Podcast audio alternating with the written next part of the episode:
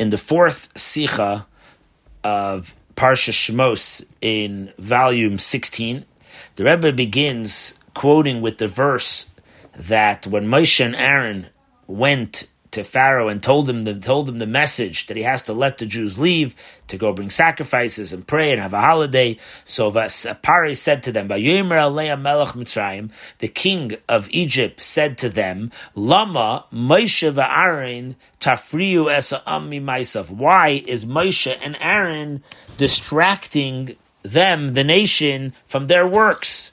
You go to do your own burdens. Go do your own work. So the Chazal say, why does Pharaoh have to say, go do your own works? He could have just said, go back to the people or go to their work, go to the work. What's their work? It sounds like as if Moshe and Aaron had a different work, a different occupation, a different job that they had to do in Egypt. So the Chazal Taka say, that since these words are written like this, go to your work, sivle sechem, to your burdens, your work, what it means is actually that your work, it's telling us that their work, Moshe and Aaron's work, was different than the rest of the Jewish people. Because Moshe and Aaron were part of the tribe of Levi, and the entire tribe of Levi was exempt from the harsh labor in Egypt. Now, to understand this better, why would Pharaoh exempt the tribe of Levi from work, from the hard labor. So the Ramban, the Ramban says that it's a minhag, it's a custom by all nations that there should be wise people, scholarly people to teach people values and uh, you know values of life and, and morals and so on of uh, uh, that's going around in their in their societies. Therefore, Pharaoh appointed the tribe of Levi that they should they should be the chachameim, the zikneim from the Jews. They should be the scholars and the elders of the Jews to teach them. That's what it means when he said, "Go back to your work." That means Pharaoh was arguing with Moshe. It's not enough that I freed you from labor. On top of that, you also want to mix into the, the politics and the way I decide how I'm going to run my country. Now, in addition to this, the Zohar says that the wisdom of the people in Egypt was more than people in the rest of the entire world. In addition to that, Pharaoh himself was a Chacham Gadol. He was a very wise person.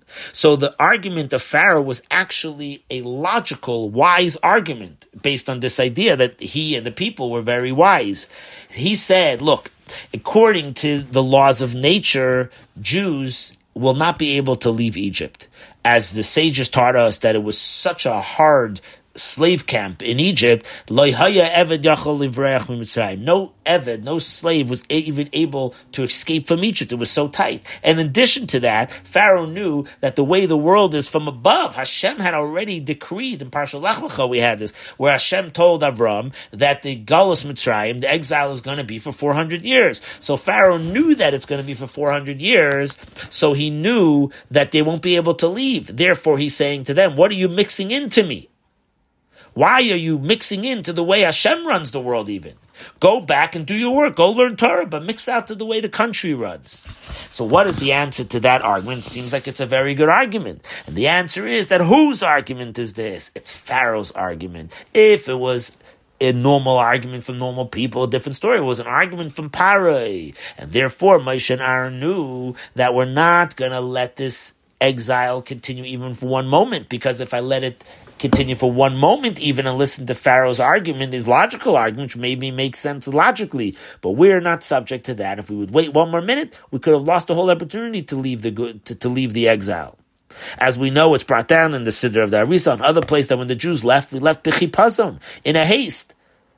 And it says that we had to leave so much that if we would have stayed longer than the amount that take, it takes time to even blink an eye, we could have not went out of Egypt at all.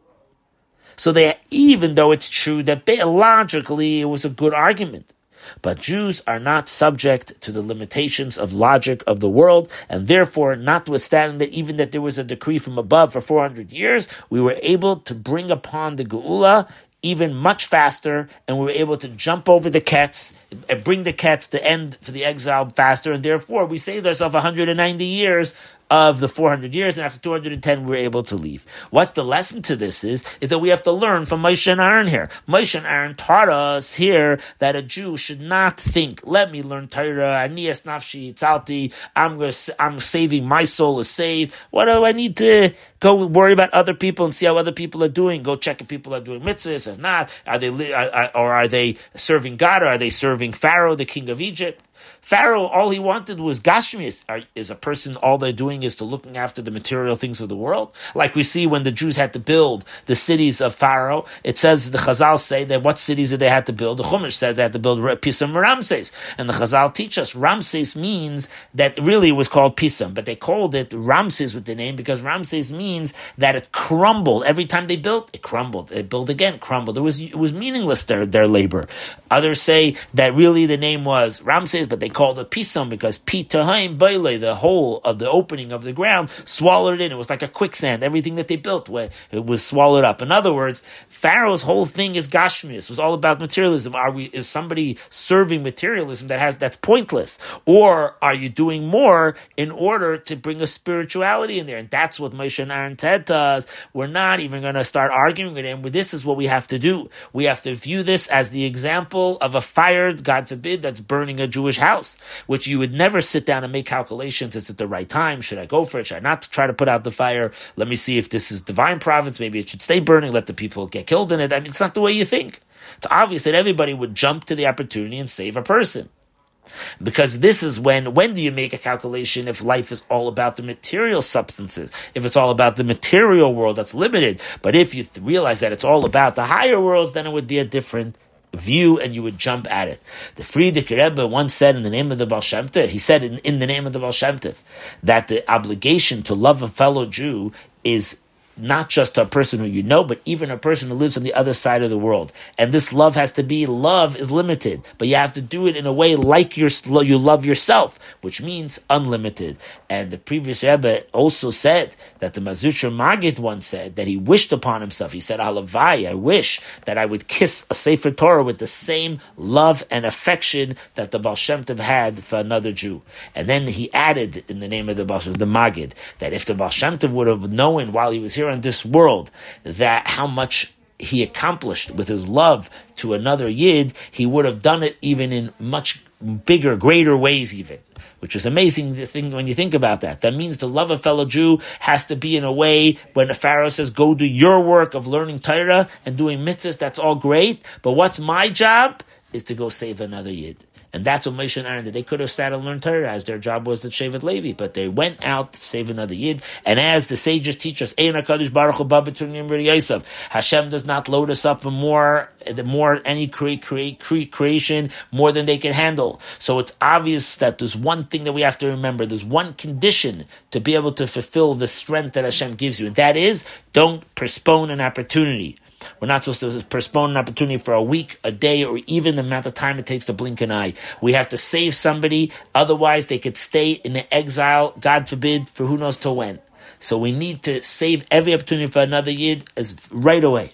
And this is the lesson that we bring to everybody, people that are studying Torah, including people that are students in yeshivas, and all Jews that are out there for the pillar of light, that when you see another Yid that's in a spiritual situation, not in a good spiritual uh, uh, level, it's not enough that you should convince yourself, ah, I did enough, I'm okay. Do I really need to go save the other person? We have to realize that we are one entity, we have to go out and save other people. And that's what it means when the Torah says, Atem nitzavim hayom, kulchem. All of you have to stand in front of Hashem, from the heads of the tribes, etc., all the way to the to the wood choppers and the water carriers. And when, for example, he brings the example that if soldiers would line up at a, for a parade in front of a king, and one soldier, a simple soldier, will stand there and he won't have a neat uh, uniform or his buttons won't be perfectly polished. Who will the king complain to more than the person himself? He'll complain to his generals, the people that are supposed to look after him, because that's our obligation that Hashem always says, even though, of course, the water carriers, the, the wood choppers and the water carriers, they're responsible for their own things, but the complaint goes to the heads of the tribes. And they will not be, if they won't have what to answer, that's going to be a problem. Therefore, while Jews act in a way that we're all one entity, all the Jews together from the head, uh, from the heads of the tribes down to the water carriers, it will be that we'll stand all together in one group, and then we'll merit to serve Hashem with a complete uh, heart, and this will bring to the oneness of Hashem and His oneness of His name.